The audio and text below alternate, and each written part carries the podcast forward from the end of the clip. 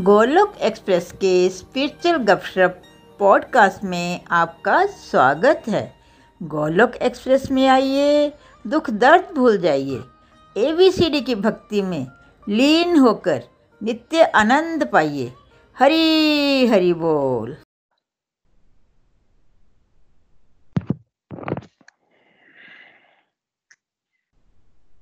हरी, हरि बोल, हरी, हरि बोल एवरीवन ओम नमो भगवते वासुदेवाय, ओम नमो भगवते वासुदेवाय, ओम नमो भगवते वासुदेवाय। श्रीमद् भगवत गीता की जय। हरे कृष्ण हरे कृष्ण कृष्ण कृष्ण, हरे हरे हरे राम हरे राम राम राम, हरे हरे हरे कृष्ण हरे कृष्ण कृष्ण कृष्ण, हरे हरे हरे राम हरे राम राम राम, हरे हरे। Busy to the body, free as a soul hari hari bol hari hari bol transform the world by transforming yourself जय श्री कृष्णा, जय श्री हरि। ना शस्त्र पे ना शास्त्र पे ना धन पे ना किसी युक्ति पे हे प्रभु, मेरा जीवन तो आश्रित है। आपकी और आपकी कृपा दृष्टि पे। Friends welcome all welcome to this weekend सत्संग आप सबका बहुत बहुत स्वागत है भगवत गीता के इस वीकेंड कोर्स में। हम लोग भगवत गीता का अध्ययन कर रहे हैं और हम लोग चैप्टर फाइव हमने कल कंप्लीट किया था और आज हम चैप्टर फाइव की समरी करेंगे।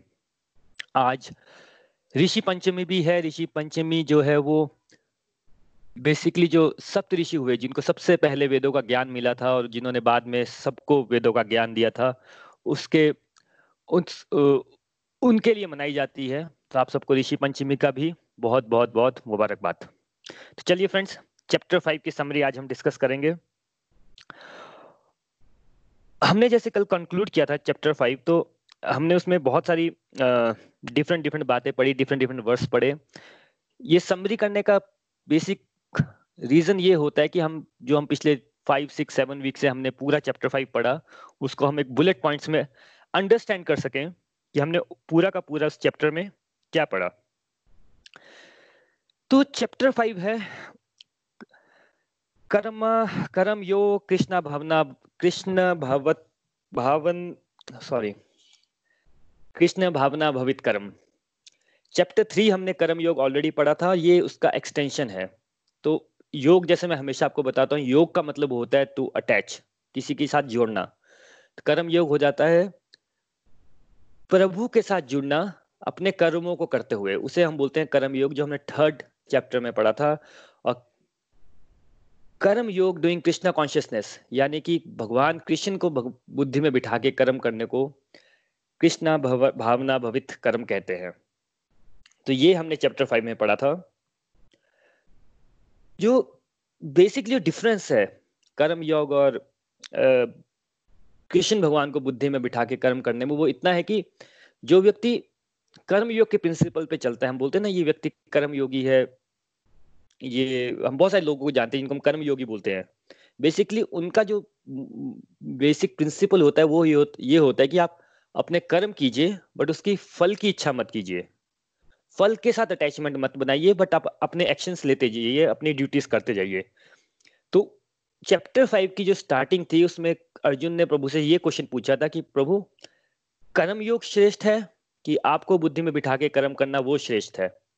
तो कृष्ण भगवान ने उसका जवाब दिया था कि, जो ज़्यादा श्रेष्ठ है, वो प्रभु को बुद्धि में बिठा के, प्रभु को अपने भाव में ले आके कर्म करना वो कर्म योग से ज़्यादा श्रेष्ठ है, वो उससे एक स्टेप ऊपर है। मुक्ति आपको कर्म योग से भी मिल जाएगी, आपकी आध्यात्मिक प्रोग्रेस आपकी स्पिरिचुअल प्रोग्रेस कर्म योग से भी हो जाएगी, लेकिन अगर आप भगवान को अपनी बुद्धि में बिठा के कर्म करते हैं तो उससे आपकी प्रोग्रेस ज़्यादा फास्ट होगी, वो उससे एक स्टेप हायर बोला है प्रभु ने। और इसका रीजन है कि प्रभु ने ऐसा क्यों बोला है? देखिए, पहले हम ये समझते हैं कि कर्म योग और कृष्ण भावना भवित कर्म में फ़र्क क्या है? देखिए सिंपल सी बात है सपोज़ आप एक कर्म कर रहे हैं। आप अगर हाउस वाइफ हैं या एक लेडी है या जेंट्स भी हैं, अगर आज लॉकडाउन में तो सब के सब एक कब एक समान ही हो गए हैं और आप खाना बना रहे हैं। अगर आप इस तरह से खाना बना रहे हैं कि चलो भाई, खाना बनाना मेरी ड्यूटी है, खाना अच्छा बने, बुरा बने, मेरी ड्यूटी है खाना बनाना है जिसको खाना होगा तारीफ़ करने भी करे, नहीं करे बट मेरी ड्यूटी है खाना बनाना। आप उस भावना से खाना बना रहे हैं, लेकिन आप खाना बना रहे हैं, अपनी ड्यूटी पूरी कर रहे हैं। ये तो हो गया कर्म योग लेकिन आप प्रभु को याद रख के खाना बना रहे हैं, प्रभु को भजन गाते हुए गाना, खाना बना रहे हैं, आप इस भाव से बना रहे हैं कि ये जो खाना है, ये प्रभु ग्रहण करेंगे। तो उसमें जो आपको आनंद की अनुभूति होगी, वो कर्म योग में नहीं होती। दोनों प्रोसेस सेम है, दोनों में आप खाना ही बना रहे हैं, दोनों में आप एक्शन ले रहे हैं, दोनों में ही आप अपना कर्म कर रहे हैं, लेकिन एक में जो है, उसमें आपको शांति और शांति और आनंद की अनुभूति होती है। आप इसको एक और एग्ज़ाम्पल से ले सकते हैं। सपोज़ दो फादर हैं। दोनों ही के बच्चे एक ही क्लास में पढ़ते हैं, दोनों ही फादर अपने ऑफ़िस में जॉब करते हैं, बच्चों का ख्याल रखते हैं, बच्चों की स्कूल की फ़ीस भी देते हैं, उनका सारा चीज़ों का जो भी उनको ज़रूरत होती है वो ख्याल रखते हैं। तो दोनों ही कर्म कर रहे हैं, अच्छे कर्म कर रहे हैं, लेकिन एक फादर है वो अपने बेटे के साथ जो स्पेयर टाइम है, उसमें थोड़ा टाइम स्पेंड कर लेता है, कई बार उससे हँसी मज़ाक कर लेता है, कभी उससे खेल लेता है, कभी पार्क में जाता है तो वो उसके साथ बच्चा बन के खेलने लग पड़ता है। तो कर तो दोनों अपनी ड्यूटी रहे हैं। बट जो फादर अपने बच्चे के साथ थोड़ा प्लेफुल होकर रहेगा, उसको याद करेगा, उसके साथ थोड़ा सा ज़्यादा बातचीत करेगा, थोड़ा इन्वॉल्वमेंट बढ़ाएगा। बच्चे तो दोनों के अच्छे ही बड़े होंगे, लेकिन जो ज़्यादा प्रेम से करेगा, उस फादर को फिर ज़्यादा शांति और आनंद की अनुभूति होगी एज कंपेयर टू जो नॉर्मल कर्म कर रहा है। तो प्रभु ने ये बताया था। कर दोनों ही अच्छा रहे वो उस फादर से अच्छा है जो अपने कर्म ही नहीं कर रहे बट अगेन जो प्रभु को याद रखता है, प्रभु से भाव कर लेता है उसको फिर कर्मों की क्वालिटी प्रभु बोलते हैं, एक स्टेप हायर हो जाती है। तो पहला पॉइंट तो ये प्रभु ने क्लियर किया था। उसके बाद प्रभु ने जिस चैप्टर में बताया था हम लोगों को, वो ये बताया था कि जो प्रभु को बुद्धि में रखने से जो पाँच बेनिफिट आपको मिलते हैं, प्रभु ने इसमें एक्चुअल में समराइज करेंगे तो पाँच बेनिफिट्स के बारे में बताया है। वो है सबसे पहला आपको मन की शांति मिल जाएगी। जो हम शांति की तलाश में घूमते रहते हैं कि भाई शांत हो जाए, मन हमारा मन विचलित रहता है, मन डरा हुआ रहता है, कल क्या होगा, परसों क्या होगा, आपका मन शांत होना स्टार्ट हो जाएगा सबसे पहला। पहला आप उसको ऑब्ज़र्व करेंगे। सेकंड आपको विरक्ति बोलते हैं इसको शुद्ध हिंदी में विरक्ति, वैराग्य डिटैचमेंट यानी कि आपको ना ये बात समझ आना स्टार्ट हो जाएगी कि ये जितनी भी मेटेरियलिस्टिक चीज़ें हैं, ये मुझे शांति नहीं देगी तो आप का जो उसका यूज़ होगा वो आपका पर्सपेक्टिव चेंज हो जाएगा। सपोज़ आपके पास मोबाइल है, ऐसे हमारी अटैचमेंट रहती है मोबाइल के साथ, हम मोबाइल को छोड़ नहीं पाते हैं। आजकल तो व्यक्ति 24 घंटे में, कई बार रात को भी उठ जाता है तो सबसे पहले मोबाइल ही देखता है कि अच्छा तीन बज गया, मैं कुछ देख ही लेता हूँ अपना फेसबुक में। ये ना ये अटैचमेंट हो जाती है। तो ये चीज़ों का जो हमारी डिस्ट्रक्टिव चीज़ों से अटैचमेंट होगी, वो अटैचमेंट आपकी दूर होना स्टार्ट हो जाती है। आप हर चीज़ को एज ए प्रोडक्टिव एसेट देखते हैं कि चलो, अगर प्रभु ने मुझे मोबाइल दिया तो हो सकता है कि मैं इसका कोई सदुपयोग कर लूँ, कुछ प्रभु के लिए लगा लूँ। अगर टीवी है तो चलो मैं इसमें कुछ अच्छा देख लेता हूँ। गाड़ी है तो मैं चलो इसका अच्छा यूज़ कर लेता हूँ कि मेरे को प्रभु ने बहुत सारे पैसे दिए हैं तो मैं चलो थोड़ा सा इस यूज़ इसका जन सेवा में कर लेता हूँ। आपका बुद्धि जो है, आपकी जो बुद्धि है, जिसे हम बोलते हैं ना, प्रभु से मांगते हैं, हे प्रभु, हमारे बच्चों को सदबुद्धि देना। बुद्धि सदबुद्धि में स्टार्ट हो जाती है बदलना, और सदबुद्धि में कैसे बदलेगी? होता है क्या सदबुद्धि होना? फॉर एग्ज़ाम्पल अगर आपका बच्चा है और आप, बच्चा आपका टीनेजर है, आपको चेक करना है कि भाई मेरा बच्चा जो है इसको मैं इतनी शिक्षा तो देता हूँ, पर ये मॉरली राइट काम करता है कि नहीं करता? आप उसकी थाउज़ेंड रुपीज़ पॉकेट मनी दे दीजिए और फिर आप एक महीने बाद पूछिए उससे क्या किया उसने। अगर आप कंट्रोल में रखेंगे उसको तो आपको कैसे मालूम चलेगा कि नहीं नहीं इतने को हंड्रेड रुपीज़ दिया अभी मुझे बता। जब उसको आप थोड़ा सा ढील दे देंगे, उसके जेब में थाउज़ेंड रुपीज़ होंगे, वो खर्च कर सकता होगा तो आपको मालूम चलेगा ना कि हाँ भाई, ये सही पाथ पे है कि नहीं है।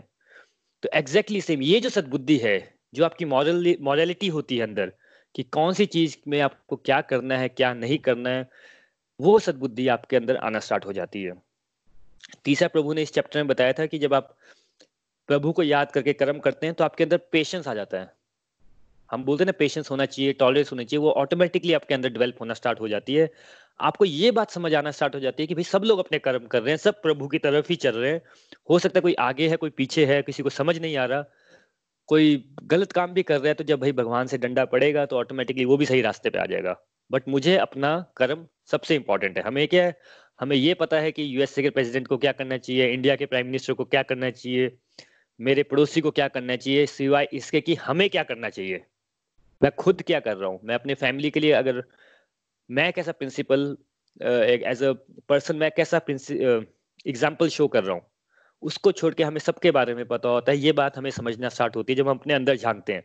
जैसे कबीर जी ने बोला है ना, कैसा है ना कि जब हम ये सब बातें पढ़ते हैं तो हमें बड़ी सारी बातें समझ आना स्टार्ट होती है। जैसे कबीर जी ने बड़े हज़ारों साल पहले क्या बोला था कि बुरा जो देख मैं चला, बुरा ना मिला कोई, जो मन देखा अपना तो मुझसे बुरा ना कोई। हम सबको पता है हमारे मन में कैसे ख्याल आते हैं। ऐसी ऐसी बुराइयाँ होती हैं हमारे अंदर। मैं अपनी बात करता हूँ कि कुछ हम बता सकते हैं, कुछ हम बता भी नहीं सकते हैं। और ऐसा नहीं कि मेरे अंदर होती है मेरे अंदर है, आपके अंदर सबके अंदर है। हम किसी कई कई बार किसी के बारे में कितना कितना बुरा सोच लेते हैं। किसके साथ ऐसा हो जाए, वैसा हो जाए, चाहे ऑफ़िस में हो, चाहे हमारे नेबर हो, चाहे हमारी फैमिली मेंबर क्यों ना हो। तो प्रभु बोलते हैं कि जब आप प्रभु को याद करके कर्म करते हो तो ये ऑटोमेटिकली आपके अंदर डिवाइन क्वालिटीज आना स्टार्ट हो जाती है। महाभारत में हम पढ़ते हैं दुर्योधन के बारे में, अर्जुन के बारे में। ये कौन है एक्चुअल में दुर्योधन, अर्जुन? कहीं बाहर है क्या? कहीं स्क्रिप्चर्स में है? नहीं, ये सब के सब हमारे अंदर हैं। ये सब रिप्रेजेंट करते हैं हमारी बुद्धि को, अर्जुन की बुद्धि, दुर्योधन की बुद्धि भीष्म पितामह की बुद्धि, द्रौपदी की बुद्धि। सबकी बुद्धि को रिप्रेजेंट करते हैं ये लोग। जब दुर्योधन से पूछा, श्री कृष्ण, भगवान ने जाओ, ढूंढ के लाओ सबसे अच्छा व्यक्ति कौन है? तो दुर्योधन किसको लाया है ढूंढ के? वो खुद को ले आया। भगवान मैं सब जगह ढूंढ लिया, सबसे अच्छा तो मैं ही हूँ। फिर अर्जुन को भेजा कि, तुम सबसे बुरे व्यक्ति को ढूंढ के लाओ। तो अर्जुन किसको लाया? बोला सबसे बुरा मैं ही हूँ। कहाँ पे फ़र्क आ गया? बुद्धि में फ़र्क आ जाता है और यही जब हम भगवान को याद करते हैं, अपने कर्मों में प्रभु को ले आते हैं तो हमें ये बातें बहुत अच्छी तरह समझ आने स्टार्ट हो जाती हैं। जैसे मैं अगर आपको बता रहा हूँ तो मेरी कोई, मेरा कोई लेवल नहीं है आपको बताने का। ना मुझे कोई ऐसी शक्ति है कि मैं आपको बताऊँ। ना ही मैं, पर प्रभु क्या बोलते हैं, जब आपको कोई बात सुननी होगी तो मैं किसी ना किसी को माध्यम बना के आपके पास भेज दूँगा। हम इसे प्रभु के चमत्कार बोलते हैं, प्रभु की डिवाइन प्रेजेंस बोलते हैं, पर हमारे अंदर अज्ञान होता है ना, हम ये बातें समझते नहीं है। तो इस चैप्टर में प्रभु ने ये बात भी क्लियर की है कि जब आप मेरे पाथ पे चलोगे, मुझे याद करोगे, अपने कर्मों में मुझे डालोगे तो मैं भाई पेशेंस टॉलरेंस तो दूँगा दूँगा, मैं तुम्हें दिव्य दृष्टि दूँगा।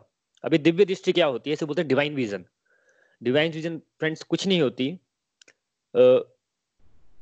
महाभारत में हम टेंथ चैप्टर में पढ़ेंगे। अर्जुन को प्रभु ने डिवाइन विजन दी थी। कब दी थी डिवाइन विजन वो एक एपिसोड आपको याद होगा, श्री कृष्ण भगवान एकदम बहुत बड़े हो जाते हैं और उनको, अर्जुन को सब कुछ दिखना स्टार्ट हो जाता है। उनके अंदर पूरा यूनिवर्स दिखता है, सारे भगवान दिखते हैं, सब कुछ दिखता है भगवान के अंदर। तो वो सिर्फ़ अर्जुन को उन्होंने बोला था कि मैं तुम्हें दिव्य दृष्टि दे रहा हूँ। ये होती क्या दिव्य दृष्टि? ये दिव्य दृष्टि यही होती है फ्रेंड जो हम प्रभु की प्रेजेंस को देख पाते हैं। जैसे आपके अंदर इंस्पिरेशन आना स्टार्ट हो जाएगी।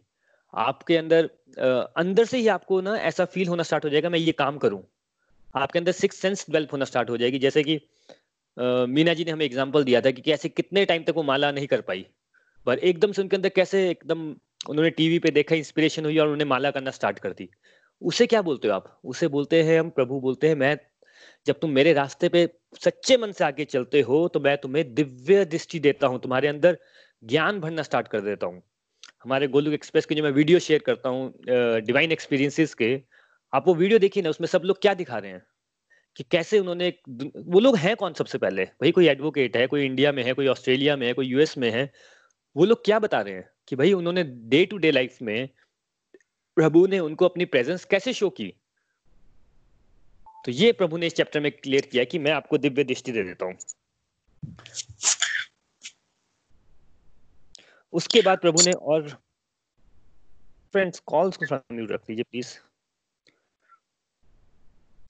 उसके बाद प्रभु ने बोला कि अल्टीमेट जो मैं तुम्हें दूँगा, जब तुम मेरे पाथ पे चलोगे, जब तुम, जो अपने कर्म करोगे, वो प्रभु को याद करते हुए करोगे तो मैं तुम्हें शांति और आनंद की प्राप्ति दूँगा। आनंद क्या होता है? आनंद इज़ हैप्पीनेस और प्रभु ने वहाँ पे क्लियर किया कि हैप्पीनेस में डिफरेंस होता है। एक्साइटमेंट और हैप्पीनेस में डिफरेंस होता है। एक्साइटमेंट होती है जब हम कोई नई कार खरीदते हैं, हमारे लाइफ में कुछ ऐसा बड़ा अच्छा होता है तो हम एक्साइटेड हो जाते हैं। कुछ अच्छा नहीं होता तो डिप्रेशन हो जाता है। वो नहीं happiness is a permanent state जैसा भी आप सत्संग में बैठे हैं, बहुत सारे लोग जो हमारे साथ तभी काफ़ी महीनों से चल रहे हैं अगर आप रिव्यू के टाइम पे बता सकें कि पूरे दिन में कुछ भी हो बट ये जो एक घंटा होता है जिसमें हम सत्संग सुनते हैं, उसमें कैसा फील होता है? इसमें दुनिया में कुछ भी हो रहा हो बट अंदर से हमें एक शांति, एक आनंद का अनुभव होता है। तभी हम लोग आते हैं ना, भाई, आज ये कलयुग का समय है, यहाँ तो आजकल हम एक रुपए किसी को छोड़ते नहीं है, बिना अपने फ़ायदे का कोई काम करते नहीं है। तो सत्संग में आ रहे हैं तो कुछ फ़ायदा दिख रहा है, तभी आ रहे हैं ना। अल्टीमेटली वो फ़ायदा जो होता है, वो आनंद ही होता है, जो हम बाकी बाहरी चीज़ों में ढूंढते हैं। तो प्रभु बोलते हैं, जब तुम सारे कर्मों में मुझे याद करना स्टार्ट कर दोगे तो तुम्हें ये अंडरस्टैंडिंग होना स्टार्ट हो जाएगी कि एक्चुअल आनंद क्या है। अभी तक तो हमें मालूम ही नहीं कि आनंद क्या है। हम सिर्फ़ ढूंढ ही रहे हैं। कभी गाड़ी खरीद ली, कभी पैसे खरीद लिए, कभी शॉपिंग कर ली, उसमें ढूंढते हैं बट वो खाली हो जाता है अंदर से। क्योंकि वर्ल्ड में आप कोई भी चीज़ ऐसी नहीं है जिसमें आप, जिसका साइड इफ़ेक्ट ना हो। आप करेंगे तो उसका कुछ ना कुछ कॉज एंड इफ़ेक्ट होना ही होना है। सिर्फ़ प्रभु की चीज़ें ऐसी होती हैं जिसमें सिर्फ़ कॉज होता, जिसमें सिर्फ़ कॉज होता है, कोई इफ़ेक्ट नहीं होता। अगर मैं सत्संग का एग्ज़ाम्पल लेता हूँ। अगर आपको इसमें इंजॉयमेंट मिलता है ब्लिस मिलती है, कुछ अच्छा लग रहा है, ये इसका कोई साइड इफ़ेक्ट नहीं है। अदरवाइज़ आप दुनियादारी की कोई चीज़ कर लीजिए। कई बार हम मूवी देखने जाते हैं दो तीन हज़ार रुपए भी खर्चते हैं ट्रैफ़िक में भी फंसते हैं, कई बार मूवी भी बेकार होती है, फिर दुखी होते हैं और फिर उस आनंद को लेने दोबारा जाते हैं। दिव्य दृष्टि होगी जब आपको समझ आएगा कि भाई ये आनंद नहीं है, जो मैं इतना तीन चार घंटे वेस्ट करके वहाँ पे अपना टाइम सर खपा के तीन चार हज़ार रुपये खर्च रहा हूँ। तीन हज़ार, चार हज़ार रुपए इतने होते हैं जिसमें हम एक व्यक्ति को एक मंथ में खाना खिला सकते हैं। इंडिया में बहुत गरीबी है। बट ये बातें हमें तब समझ आना स्टार्ट होती है जब प्रभु को हम अपनी बुद्धि में लेके आते हैं। तो ये चैप्टर में प्रभु ने ये चार पाँच बातें बताई कि ये चार पाँच बातें तो आपको होंगी ही होंगी और कर्म योग और कृष्णा कॉन्शियसनेस में कर्म करने का डिफरेंस बताया। इसमें ना ये जो एक बात होती है कि जो हम कर्म करते हैं उसको भाव से करना उसमें जो आनंद की प्राप्ति होती है मैं हमेशा बोलता हूँ कि भगवत गीता जो है ना ये एक्सपीरियंशियल साइंस है अनुभवी ज्ञान। इसको आप खुद एक्सपीरियंस कर सकते हैं। इसमें आपको कुछ भी करने की ज़रूरत नहीं है। आप ना किसी को कुछ दिखाना है ना कुछ बोलना है आप इसको खुद अनुभव कर सकते हैं। आप खुद करके देख लीजिए। ड्यूटीज़ तो आप करते ही करते हैं। अब ऐसा तो है नहीं कि कल आप अपने ऑफ़िस में मंडे हैं ऑफ़िस नहीं जाए मतलब अगर घर से काम कर रहे हैं या खाना बनाते हैं जो भी आप काम करते हैं करेंगे कर, नहीं करेंगे। काम तो आप करेंगे करेंगे, अपने कर्म तो करेंगे करेंगे। आप खुद एक्सपीरियंस कर सकते हैं, आप अगर, जैसे कि अगर ट्रैवल करते हैं तो आप थोड़ा भजन सुनते हुए जाइए। जो भी आपका प्लानिंग है, उसको दस मिनट सोच लीजिए उसके बाद सोचिए, चलिए प्रभु प्रभु पे छोड़ के देखिए, प्रभु आप के लिए कर रहा हूँ। जो भी आप करवाएँगे, सब अच्छा ही होगा। ऐसी प्रेयर्स करके काम स्टार्ट कीजिए। अगर आप खाना बनाते हैं तो प्रभु को याद करके बनाइए। सोचिए कि प्रभु, मैं आपके लिए खाना बना रहा हूँ। आप देखिए, आपके खाने में एक एक्स्ट्रा टच आ जाएगा। वो एक्स्ट्रा क्या होता है? खाना तो ऑर्डनरी ही होगा वो एक्स्ट्रा टच जो होता है वो प्रभु का आशीर्वाद होता है, प्रभु की ब्लेसिंग्स होती हैं। चाहे आप वो कोई कोई भी काम कर रहे हैं, प्रभु को नाम पे याद करके रखिए कि प्रभु आपके लिए कर रहा हूँ, चाहे मेरी ऑफ़िस की ड्यूटी है, चाहे मैं बच्चों के लिए कर रहा हूँ, चाहे मैं घर के लिए कर रहा हूँ, किसी भी चीज़ के लिए कर रहा हूँ, प्रभु को याद करके कीजिए, आप इसको खुद एक्सपीरियंस कर पाएँगे। आपके अंदर से आपको आनंद की भी अनुभूति होगी और आप देखेंगे आपके काम भी फटाफट बनते जा रहे हैं। और उसका एक टेक्निकल रीजन भी होता है बट ये आप खुद एक्सपीरियंस कर सकते हो। कोई अगर किसी ने किया हो, अपना एक्सपीरियंस शेयर करेगा हमारे रिव्यू सेक्शन में तो आई थिंक सबके लिए बहुत अच्छा हो जाएगा। इसके बाद प्रभु ने एक और बात मुझे बोली है कि ये कैसा है ना कि एक बड़ा इंपॉर्टेंट पॉइंट प्रभु ने यहाँ पे टच किया था कि जब आप प्रभु को अपने कर्मों में उतार लेते हैं तो क्या होता है ना जनरली हम लोग क्या करते हैं? हम लोग स्पेशली हम लोग जो इंडिया में पैदा होते हैं ना, हम लोग की एक प्रभु की बहुत ब्लेसिंग्स होती है। इंडिया को जो स्पिरिचुअल हब बोला गया है, वो ऐसे ही नहीं बोला गया है। कोई फॉरेन कंट्री में हो, जहाँ पे सब लोग नास्तिक हैं अथीस्ट हैं, वहाँ पे किसी व्यक्ति को भगवत गीता समझाना भगवत गीता पढ़ाना, बहुत डिफ़िकल्ट काम है। बट अगर आप इंडिया में हो तो ऑलरेडी आपकी, अगर हंड्रेड की स्टेज है तो fifty sixty percent spiritual progress progress होती है। आपके कर्म इतने अच्छे होते हैं, तभी आप यहाँ पे होते हो इंडिया में। इसका रीजन ये है कि जब आपके कर्मों का खाता खुलता है, आपको भगवत ज्ञान मिलता है आपको, प्रभु अपनी प्रेजेंस शो करते हैं तो आपको ये बातें बड़ी इजीली समझ आना स्टार्ट होती है। आपको बताने की ज़रूरत नहीं पड़ती कि अच्छा रामायण में राम भगवान ने क्या किया था, कृष्ण भगवान ने क्या किया था। तो जब हम पूरे दिन में अपने प्रभु को अपने कर्म डेडिकेट करते हुए चलते हैं तो प्रभु बोलते हैं कि जब मैं तुम्हें जो डिवाइन विजन देता हूँ, उसमें तुम्हें एक और बात आती है कि तुम सबको एक समान समझने लग पड़ते हो। एक समान समझना मतलब हमें ये बात का ज्ञान हो जाता है कि मैं एक आत्मा हूँ और सब जो भी लिविंग ऑर्गेनिजम्स हैं चाहे वो प्लांट्स हैं चाहे वो एनिमल्स हैं वो सब के सब प्रभु के ही बच्चे हैं। और जब आप में ये भाव डेवलप होना स्टार्ट हो जाता है तो आपका पर्सपेक्टिव चेंज होता है हर चीज़ के लिए। जैसे हम कल भी डिस्कस कर रहे थे कि प्रभु से हम क्या मांगते हैं? हे hey, भगवान मेरी प्रमोशन हो जाए मेरा ये प्रॉब्लम है ये ठीक हो जाए मेडिकल प्रॉब्लम है ये हो जाए थोड़े पैसे मिल जाए घर मिल जाए सबसे पहले मैं मैं करते रहते हैं। जब आप इस स्टेज पे आते हैं अगर आप मेटेरियली कंफर्टेबल हैं तो और आपकी एज अगर आप बड़े हो गए आपके बच्चे हैं तो फिर आप क्या मांगना स्टार्ट करते हैं? हे hey, भगवान मेरे बच्चों का अच्छा होना स्टार्ट हो जाए। और अंडरस्टैंडिंग बनती है फिर आप क्या मांगना स्टार्ट करते हैं? हे hey, प्रभु सबको सदबुद्धि देना। ये हमारी थर्ड स्टेज आती है जहाँ पे हमें समझ आता है कि भाई सदबुद्धि होगी तो सब होगा। और फोर्थ स्टेज में क्या होता है हमें ये समझ आता है कि मेरे ही बच्चे नहीं प्रभु के सारे ही बच्चे हैं प्रभु सबका ही अच्छा करेंगे तब आप बोलते हो सर्वे भवंतु सुखीना हम लोग गोलुक एक्सप्रेस में भी बहुत बार ऐसा करते हैं कि किसी के साथ कुछ प्रॉब्लम हो तो हम उनके लिए माला कर लेते हैं कि चलो उनके लिए प्रेयर्स कर लो। कौन है वो मेरे? कोई भी नहीं है। अगर आप में से किसी को डिफिकल्टी आप बताइए, हम आपके लिए भी माला करेंगे। क्योंकि भाई, प्रभु यहाँ पे ये विजन आना स्टार्ट हो जाती है कि सब के सब प्रभु के रास्ते पे चल रहे हैं और अपने लिए तो हम सब कर ही रहे हैं। हम तो है ही बचपन से, हम इतने लालची हैं, हम इतने खुदगर्ज हैं, स्वार्थी हैं। बट प्रभु का जब हमें डिवाइन हाथ मिल जाता है, हमें प्रभु की ब्लेसिंग्स पता चलती हैं कि भाई प्रभु ने मुझे आँखें दी हैं, प्रभु ने मुझे पूरा बॉडी दी है, प्रभु ने मेरे को सोचने, समझने की शक्ति दी है और प्रभु आज मुझे भगवत ज्ञान भी दे रहे हैं, मुझे सब कुछ समझ भी आ रहा है तो हम ऑटोमेटिकली बहुत ब्लेस्ड फील करते हैं और हमें लगता है कि हमें दूसरों के लिए भी कुछ करना चाहिए। बट कई बार कर पाते हैं, कई बार नहीं कर पाते और नहीं कर पाते तो मैं हमेशा बोलता हूँ, कुछ नहीं कर सकते प्रेयर्स पक्का कीजिए, क्योंकि ना आपने करना है, ना मैंने करना है, करना प्रभु ने है। सिर्फ़ इतनी प्रेयर कर सकते हैं कि प्रभु मुझे इंस्ट्रूमेंट बनाइए। हमेशा याद रखिएगा, प्रभु के लिए आप कोई सेवा नहीं करते हैं, प्रभु आपसे सेवा लेते हैं। कलयुग का समय है, आज की डेट में कोई अगर आपको हज़ार रुपए भी देगा तो आपको दस हज़ार बार सुनाएगा कि मैंने आपको हज़ार रुपए दिए। आपने खुद ऑब्ज़र्व किया होगा, किसी ने अगर थाउज़ेंड रुपीज़ भी अगर कहीं पे दान पुण्य किया है तो वो उसको बता बता के नहीं थकता। ये हो क्या रहा है? या, और ये बातें मैं ऐसी नहीं बता रहा हूँ आप लोगों को कि आप लोग बताए, सोचेंगे, पता नहीं कौन सी बात कर रहा है। या भगवत गीता में पता नहीं क्या लिखा है। ये बात हम रोज देखते हैं ना भाई, हो रहा है ना ऐसा? तो ये प्रभु बताते हैं कि जब मेरे को आप डेडिकेट करना स्टार्ट करोगे तो ये बातें समझ आना स्टार्ट होंगी।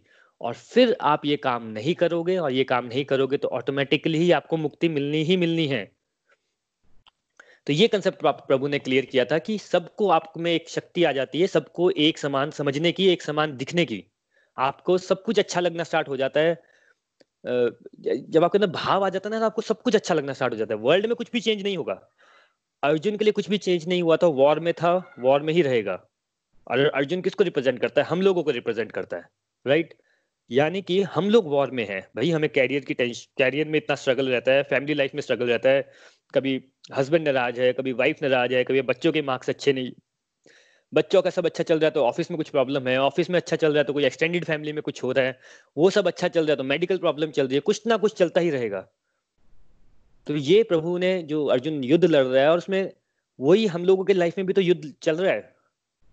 अर्जुन थक गया, वहाँ पे डिफीट हो गया, उसको लगा कि पता नहीं मेरे साथ क्या हो रहा है, थक गया, वहाँ पे कंफ्यूज हो गया, परेशानी में आ गया तो हम भी तो आ जाते हैं लाइफ में।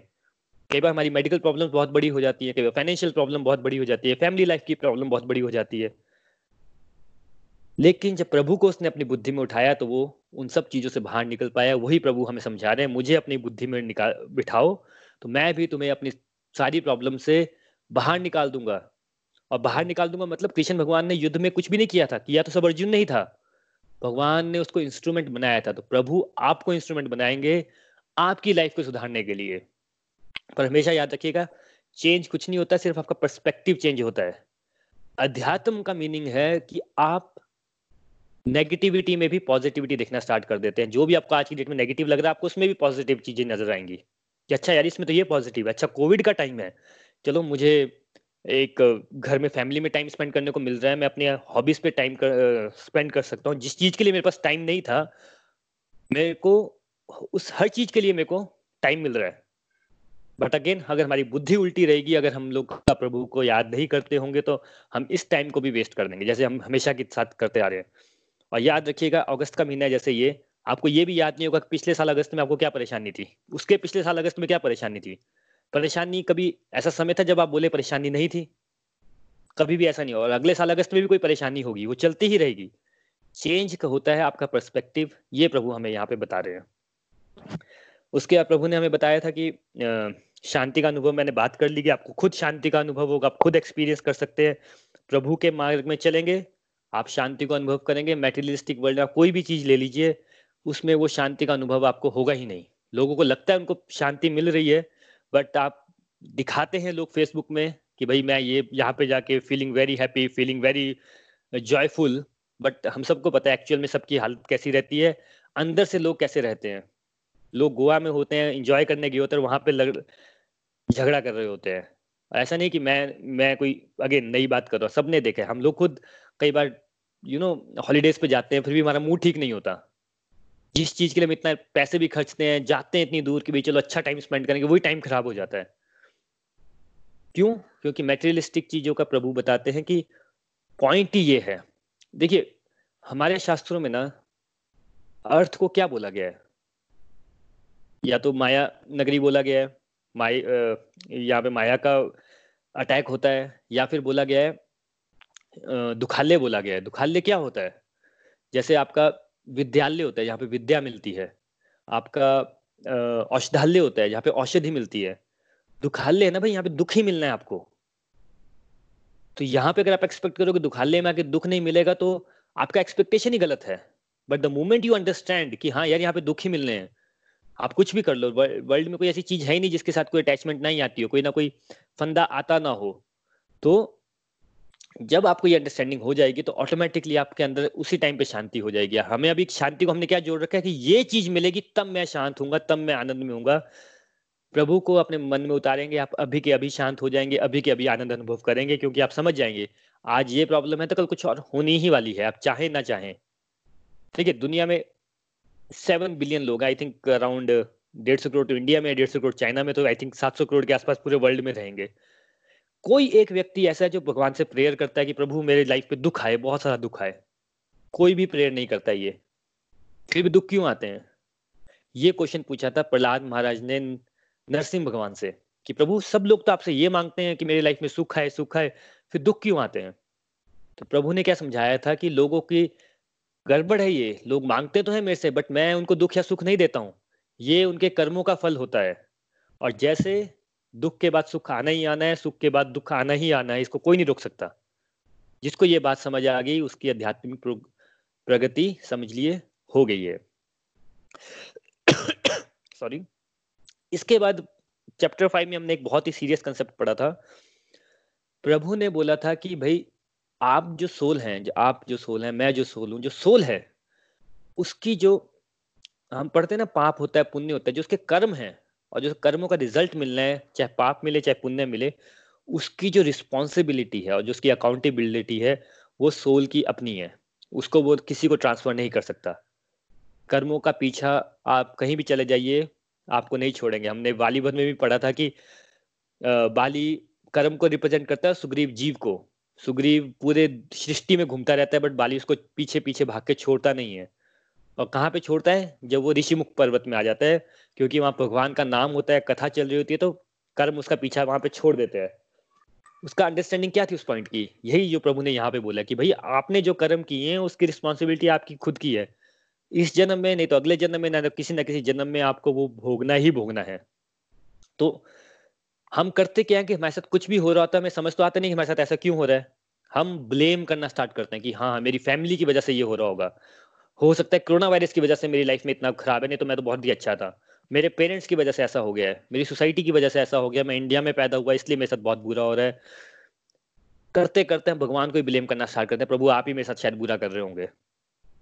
ये जो अंडरस्टैंडिंग है, ये है अज्ञान।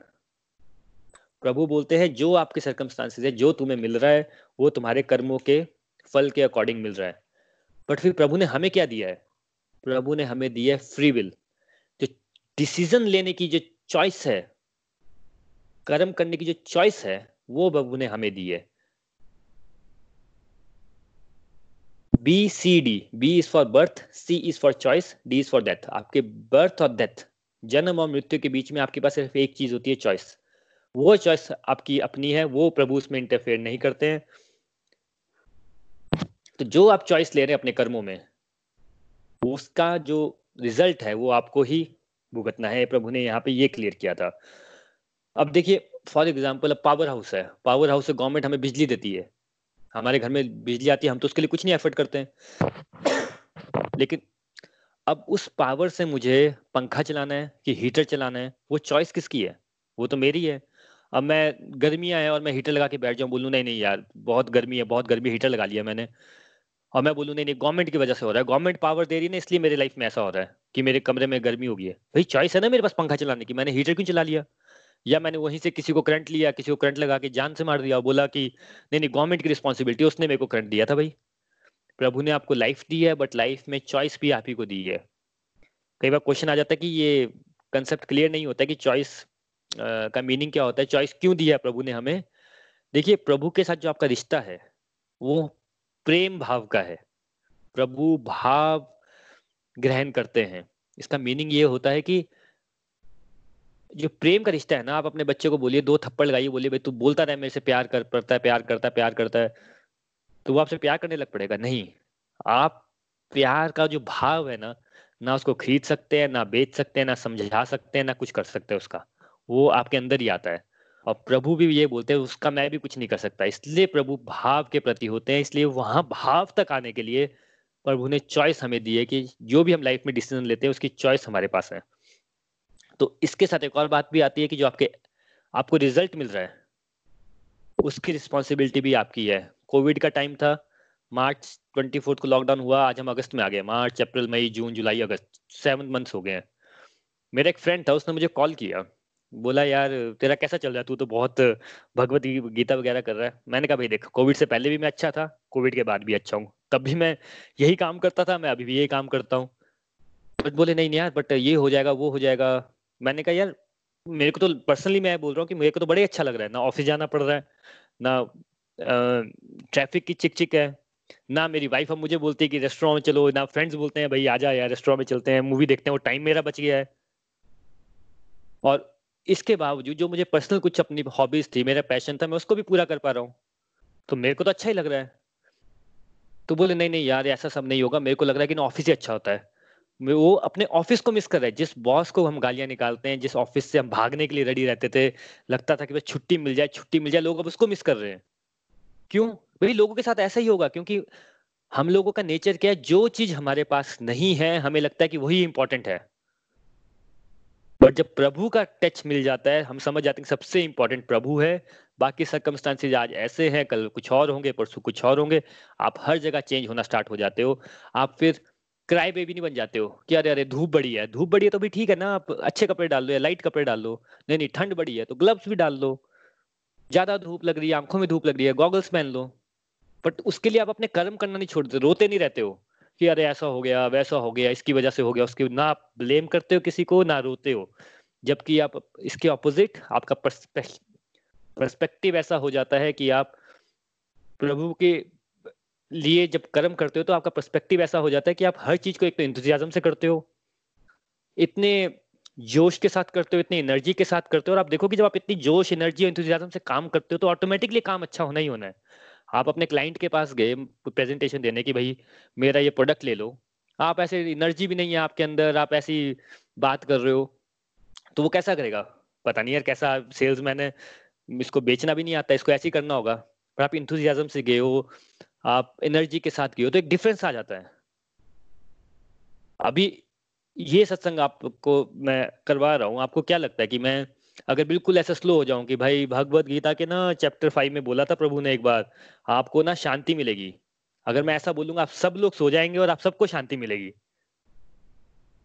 क्योंकि भाई मेरे अंदर एनर्जी आ रही है प्रभु, मेरे को एनर्जी दे रहे हैं, मेरे को मज़ा आ रहा है तो इसलिए आपको मज़ा आ रहा है, इसलिए आप लोग अटेंड कर रहे हैं। और मैं ये इतना कॉन्फिडेंटली इसलिए बोलता हूँ कि बड़े सारे लोग ऐसे हैं जिनको मैं कभी मिला नहीं हूँ, कभी जानता भी नहीं हूँ। बट आप आ रहे हैं ना इस सत्संग में।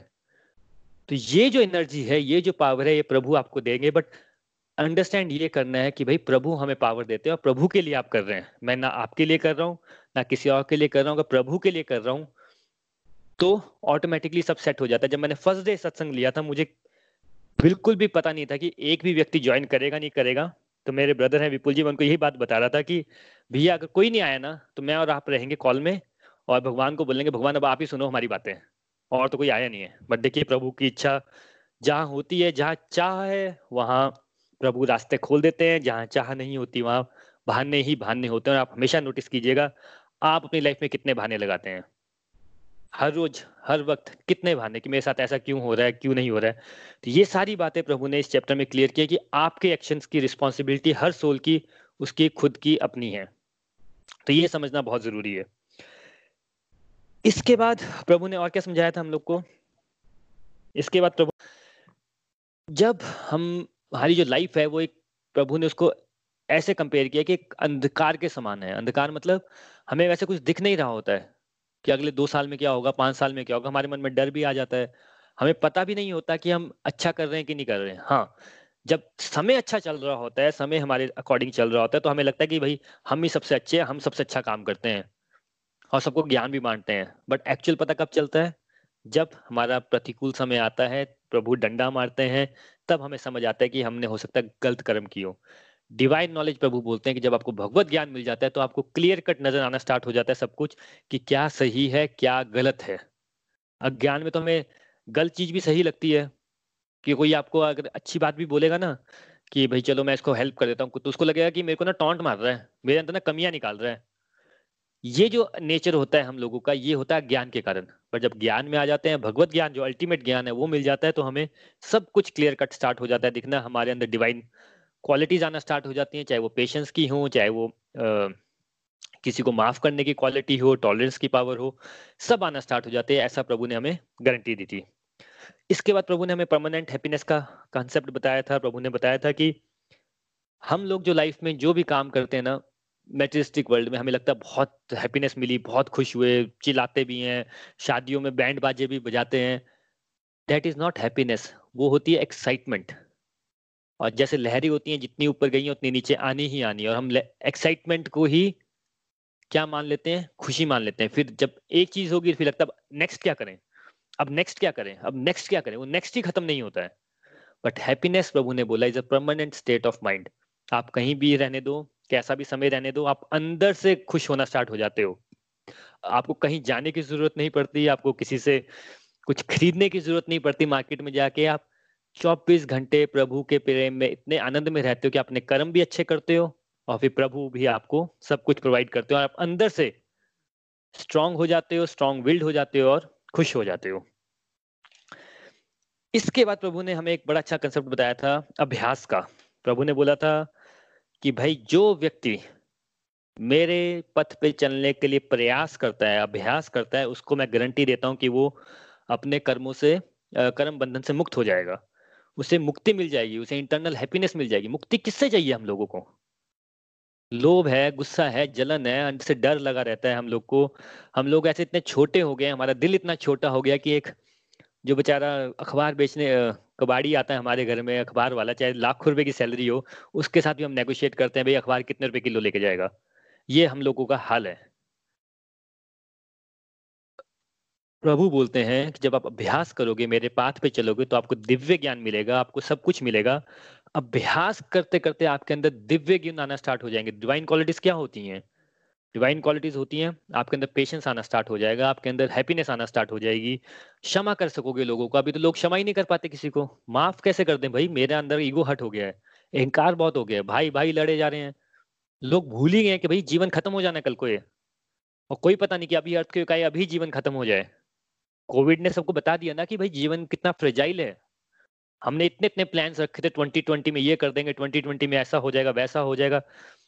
इंडिया में तीस लाख लोग इस टाइम पे पीड़ित हैं, उसमें से कितने लाख लोग हॉस्पिटल के अंदर हैं?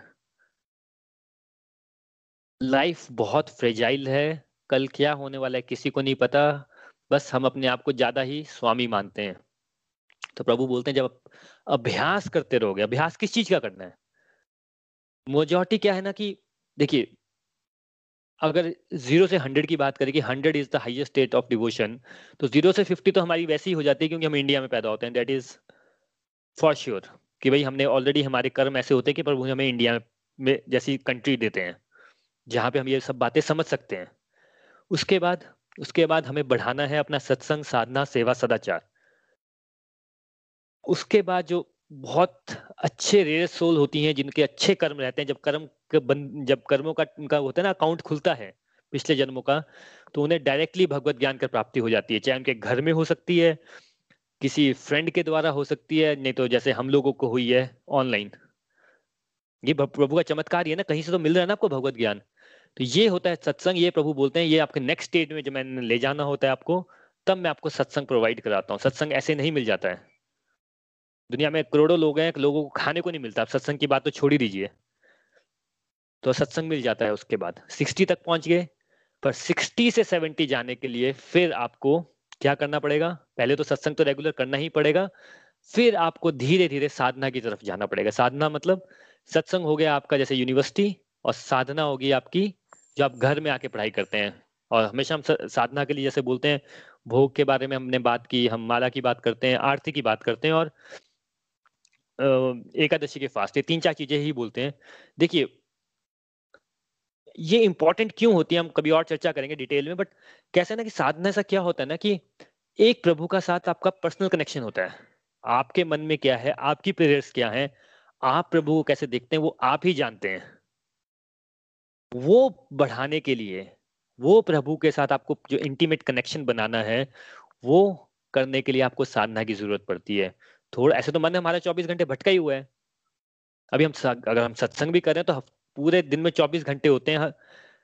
मल्टीप्लाई कर लीजिए सेवन डेज़ में उसमें से सिर्फ़ दो घंटे हम सत्संग लगाते हैं उसमें भी हमारा ना रेगुलरिटी रहती है ना उसके बाद हम आ, मैं एक्चुअली सबको क्यों बोलता हूँ कि आप थोड़ा अपना शेयर कीजिए रिव्यू दीजिए क्योंकि कैसे है ना जब आपको रिव्यू देना होता है तो आप ध्यान से सुनते हैं।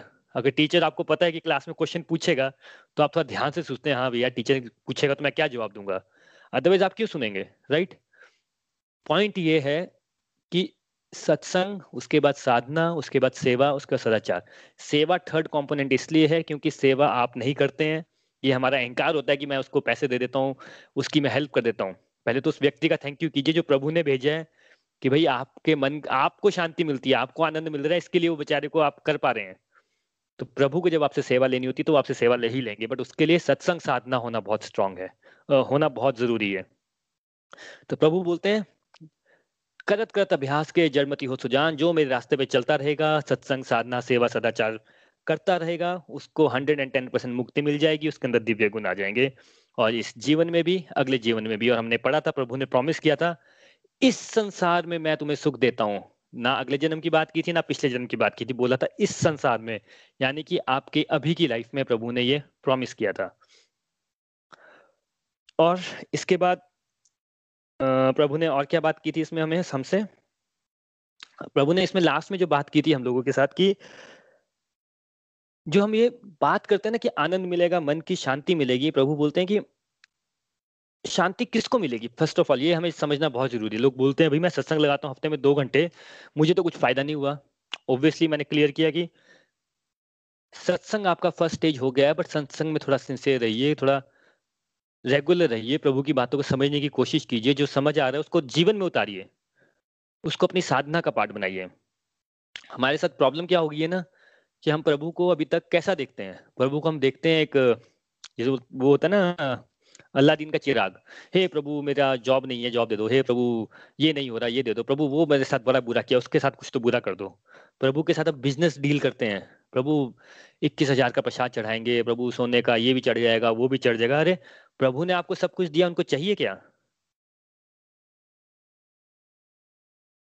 हम लोग ना बड़े सारे लोगों को मतलब ऑलमोस्ट इंडिया में तो सबको पता ही होता है, ओम जय जगदीश सारे आरती करते हैं। उसमें ना हर स्टेज ऑफ़ डिवोशन बताई गई है। कभी हम उसको भी हम चर्चा डिस्कस करेंगे उसके ऊपर भी। उसका स्टार्टिंग में आती है ना लाइन उसमें बोलते हैं ना, सुख संपत्ति देना। पहली स्टेज ये होती है प्रभु की, जब प्रभु से मांगते हैं, प्रभु सुख भी देना, संपत्ति भी देना। भाई, ठीक है, वहाँ तक ठीक है, आपको सुख भी मांग रहे हो, संपत्ति भी मांग रहे हो बट उसके आगे भी चलो ना, लोग वहीं अटक जाते हैं, प्रभु ये देना ये देना, सत्संग भी लगा रहा हूँ तो इसी के लिए कि मेरी लाइफ की कोई प्रॉब्लम सॉल्व हो जाए। आप प्रभु की बातें सुन रहे हैं, क्योंकि आपकी लाइफ में कोई प्रॉब्लम है, उसमें कोई गड़बड़ नहीं है स्टार्टिंग के लिए एकदम अच्छा है और प्रभु दूर भी कर देंगे बट उसके आगे भी चलो ना, आरती पूरी की पूरी है, आरती के लास्ट आंसर में क्या आ जाता है? तन, मन, धन सब कुछ है तेरा तेरा तुझको ही अर्पण। यानी कि वहाँ पे आपकी क्लैरिटी हो जाती है। प्रभु सब कुछ तो आप ही ने दिया है और ये आप ही का ही है सब कुछ। तो जहाँ हम फ़र्स्ट स्टेज में सुख संपत्ति मांगते हैं, जहाँ प्रभु से हम बिज़नेस डील करते हैं, वहीं हम जैसे हम आरती में नीचे जाते जाते तन, मन, धन प्रभु को अर्पित करने की बात करते हैं। ये बात रिकॉग्नाइज करते हैं कि सब आपका ही है और आपको ही अर्पण। यहाँ पे जो व्यक्ति इस भाव में आ जाता है, सुख संपत्ति वाले फ़र्स्ट स्टेज ऑफ़ डिवोशन पे, ये छोड़ के कि प्रभु मेरे को ये ये चाहिए, बल्कि उससे नेक्स्ट स्टेज में जाता है कि प्रभु, मुझे आपके साथ भाव चाहिए, बाकी तो आप कर ही लेंगे सब कुछ मेरा। आज तक किया है, आज तक आपने सब कुछ प्रोवाइड किया है, मुझे इतनी अच्छी बॉडी दी है, अच्छी फैमिली दी है।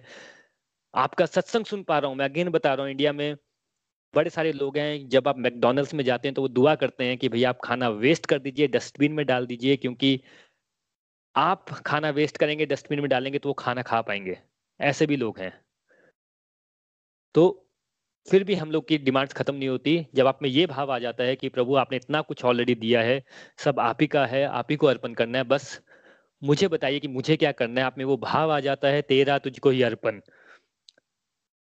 वहाँ पे फिर आपको प्रभु प्रेम भक्ति देते हैं, यानी कि फिर आपको शांति और अनुभव, शांति अनुभव होती है और आपके अंदर आनंद में रहना स्टार्ट हो जाते हैं। फिर आपको एक्सटर्नली कुछ भी चीज़ की ज़रूरत नहीं है, आप अंदर से आनंद अनुभव करते हैं।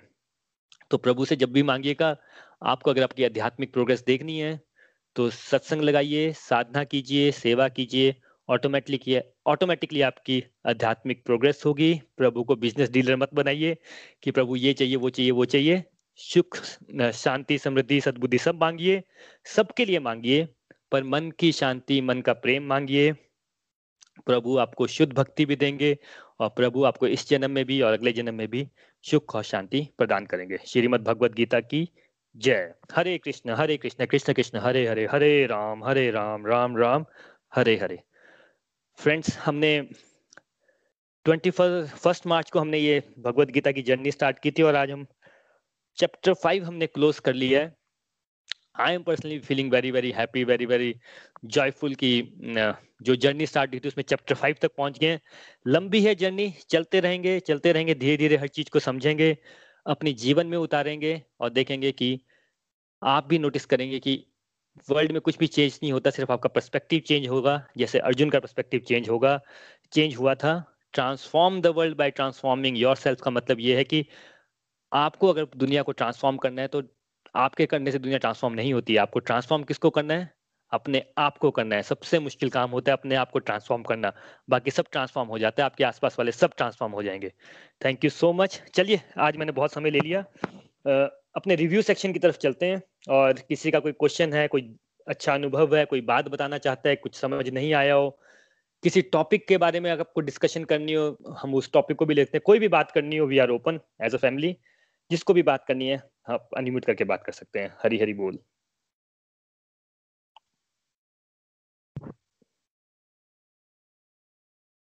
कोई भी व्यक्ति वी आर ओपन हरी बोल। हरी हरी बोल मीना जी प्लीज़ हाँ जी। आपने आज पूरा चैप्टर फाइव का समराइज किया। और इसमें मतलब आपने सब कुछ इसमें बताया लेकिन एक बात इसमें समझ आई कि मेन बात की प्रभु के साथ जुड़ जुड़ के जुड़ना है और हर कर्म जो है हमें प्रभु के साथ जुड़कर करने हैं, वो कृष्णा भावित कर्म होंगे।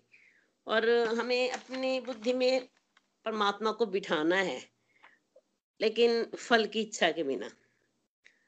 और हमें जो भगवान को भाव में लेके कर्म करने हैं, जब हम भगवान को, अब जैसे मैं खुद के लिए बोलती हूँ, जैसे मैं भगवान को भाव से याद करती हूँ। तो मेरे अंदर इतनी भाव ऐसे आते हैं कि मतलब मैं बोल भी नहीं पाती। वो भाव आते हैं। और जो आपने खाना बनाने के लिए बात करी थी तो हम खाना बनाते थे पहले। बना मतलब कई साल हो गए खाना बनाते हुए। लेकिन ऐसा होता था ना कि खाना भी अब ड्यूटी है फैमिली के लिए खाना बनाना है। कोशिश तो यही होती थी अच्छा बनाना है। लेकिन मन में आता था कि मैंने बना दिया, मेरी ड्यूटी खत्म हो गई, चलो अब सब खा लेंगे। लेकिन अब अब जब भी खाना बनाएँगे तो भाव ऐसा रहता है कि भजन लगाए होते हैं कि ये खाना बना रही हूँ तो पहले भगवान को ये भोग भी लगेगा। तो जैसे संडे था, खाना बनाया। तो संडे को सब लेट खाते हैं। हमारे जैसे बारह एक बजे तक ब्रेकफास्ट नहीं करेंगे, चार पाँच बजे तक लंच नहीं करेंगे। तो एकदम ऐसे लगा कि हम तो लेट खाएँगे तो भगवान को थोड़ी हम इतनी लेट खाना खाएँगे। फटाफट चावल, दाल जो भी बनाई, भगवान को भोग लगाया और जैसे अंदर से इतनी शांति मिलती है, भगवान को भोग लगाया, वो सारे खाने में मिक्स किया, कर दिया। वो तो फिर प्रसाद बन गया। जब सबने खाया और इतना सिंपल खाना बनाया वो था दाल चावल। है ना, मैं आप सोचते होंगे कि ये छोटी छोटी बातें शेयर करती है, लेकिन इन चीज़ों से मतलब वो लगता है कि भाव आए तो सारे बोलते बड़ा अच्छा खाना था। तो ऐसा लगता है कि ऐसे इतनी चीज़ें बनाओ तो इनको पसंद नहीं आता, आज दाल चावल भी इनको बड़े अच्छे लगे। लेकिन वो भाव थे ना, आज नाग पंचमी थी, सुबह प्रसाद बनाया। तो मैं और मेरी बहू बड़ी बेटी बोलती हूँ मैं उसको। तो हम दोनों बना रहे थे प्रसाद। मैं अपना मोबाइल लेके गई कि मैं भजन लगाऊँगी। आगे देखा तो उसने लगाए हुए थे। तो वो धुन लगाई हुई थी। हम, हमें पता नहीं लगा हमने दो घंटे प्रसाद बनाया, पर वो उसमें इतना स्वाद भी, अलग ही स्वाद था। तो ये है कि अब जब से भगवत गीता हम सुन रहे हैं तो इसमें है कि भगवत ज्ञान क्या होता है? कि ये हमें अंधेरे से उजाले की तरफ़ लेके जा रहा है। जो अभी तक हम अंधेरे में थे, हमें नहीं पता था गलत क्या है, सही क्या है। हमें नहीं पता था हमारी हैप्पीनेस किस चीज़ में है। हम एक्साइटमेंट में अपने आप को एक्साइटमेंट में हैप्पीनेस ढूंढते थे, जबकि हैप्पीनेस एक्साइटमेंट में हैप्पीनेस नहीं है। परमानेंट हैप्पीनेस है कि जब हम भगवान के पथ पर चलेंगे तो हमें दिव्य ज्ञान मिलेगा, हमारी डिवाइन क्वालिटीज बढ़ेंगी और हमें अपना सत्संग, सेवा, साधना सदाचार बढ़ाना है। जब हमारे अंदर ये भाव आएगा तो जो और कि हमें प्रभु ने सब कुछ दिया है, हमारा कुछ नहीं है, सब कुछ प्रभु ने दिया है, तब हमारे जो अंदर भाव की फीलिंग है ना, वो हंड्रेड परसेंट हो जाएगी। शायद तब हमें प्रेमा भक्ति भी मिले। अभी हम उससे बहुत दूर हैं। हरि बोल।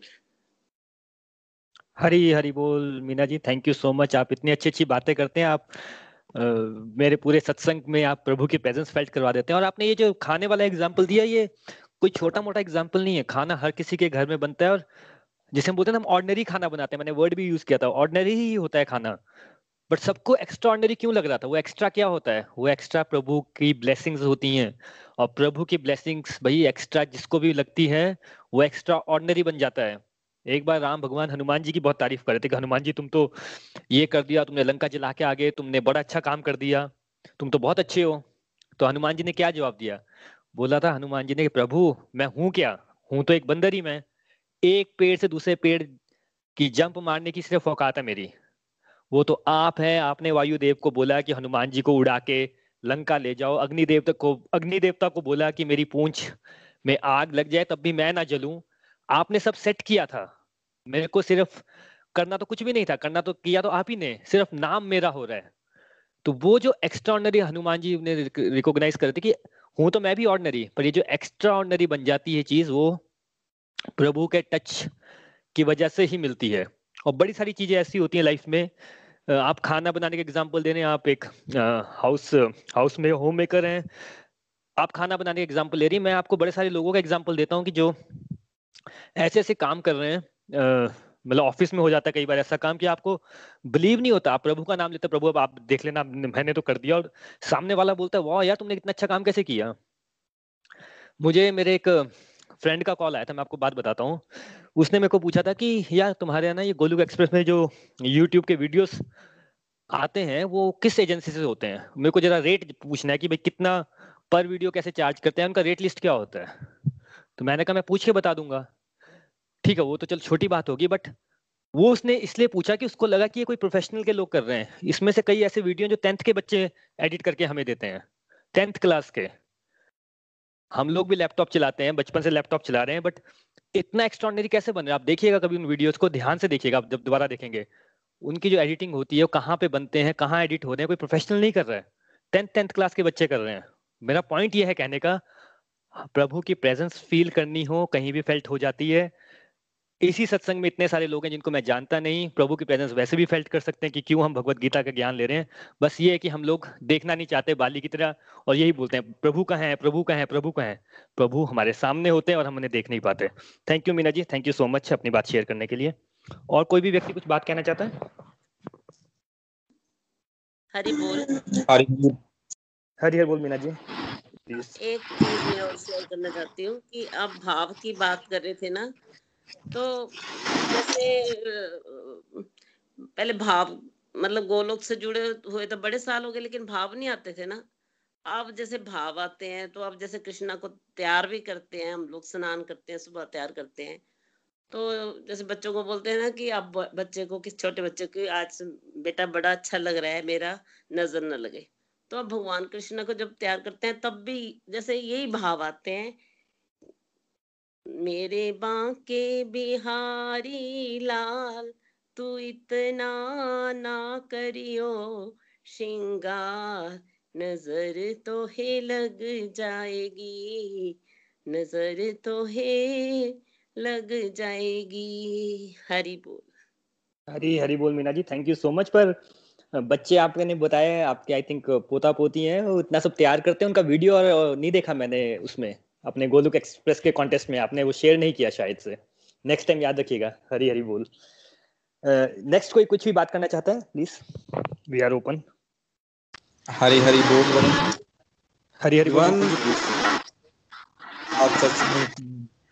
आप चैप्टर चैप्टर फाइव का जो आपने समरी दी बहुत ही अमेजिंग थी और जैसे कि मीना जी ने भी बताया, और नॉर्मली हम लोग क्या है ना कि इंडिया में ज़्यादातर लोगों ने भगवत गीता पढ़ी नहीं होती, लेकिन भगवत गीता का सार पढ़ा होता है, और उसमें एक श्लोक, जो फ़ेमस श्लोक है, वो पढ़ा होता है कि हाँ कि कर्म करें और फल की इच्छा ना करें। लेकिन बस लोग उतना ही सोचते हैं कि हाँ कर्म किया और फल की इच्छा नहीं की। जैसे कि मीना जी ने एग्ज़ाम्पल दिया कि हाँ पहले मैं खाना बनाती थी अच्छा बने या बुरा बने, मेरे को उससे मतलब नहीं था। मैंने खाना बनाया घर वालों के लिए, ठीक है, और दे दिया उनको खाने के लिए। लेकिन एक स्टेप फर्दर जाना जाना पड़ेगा। जब आप गीता पढ़ेंगे तो आप, गीता पढ़ने का फ़ायदा ही है कि आपको एक, आपको नेक्स्ट लेवल पता चलेगा कि खाली यहीं तक सीमित नहीं है कि कर्म करो फ़र्क इच्छा मत करो।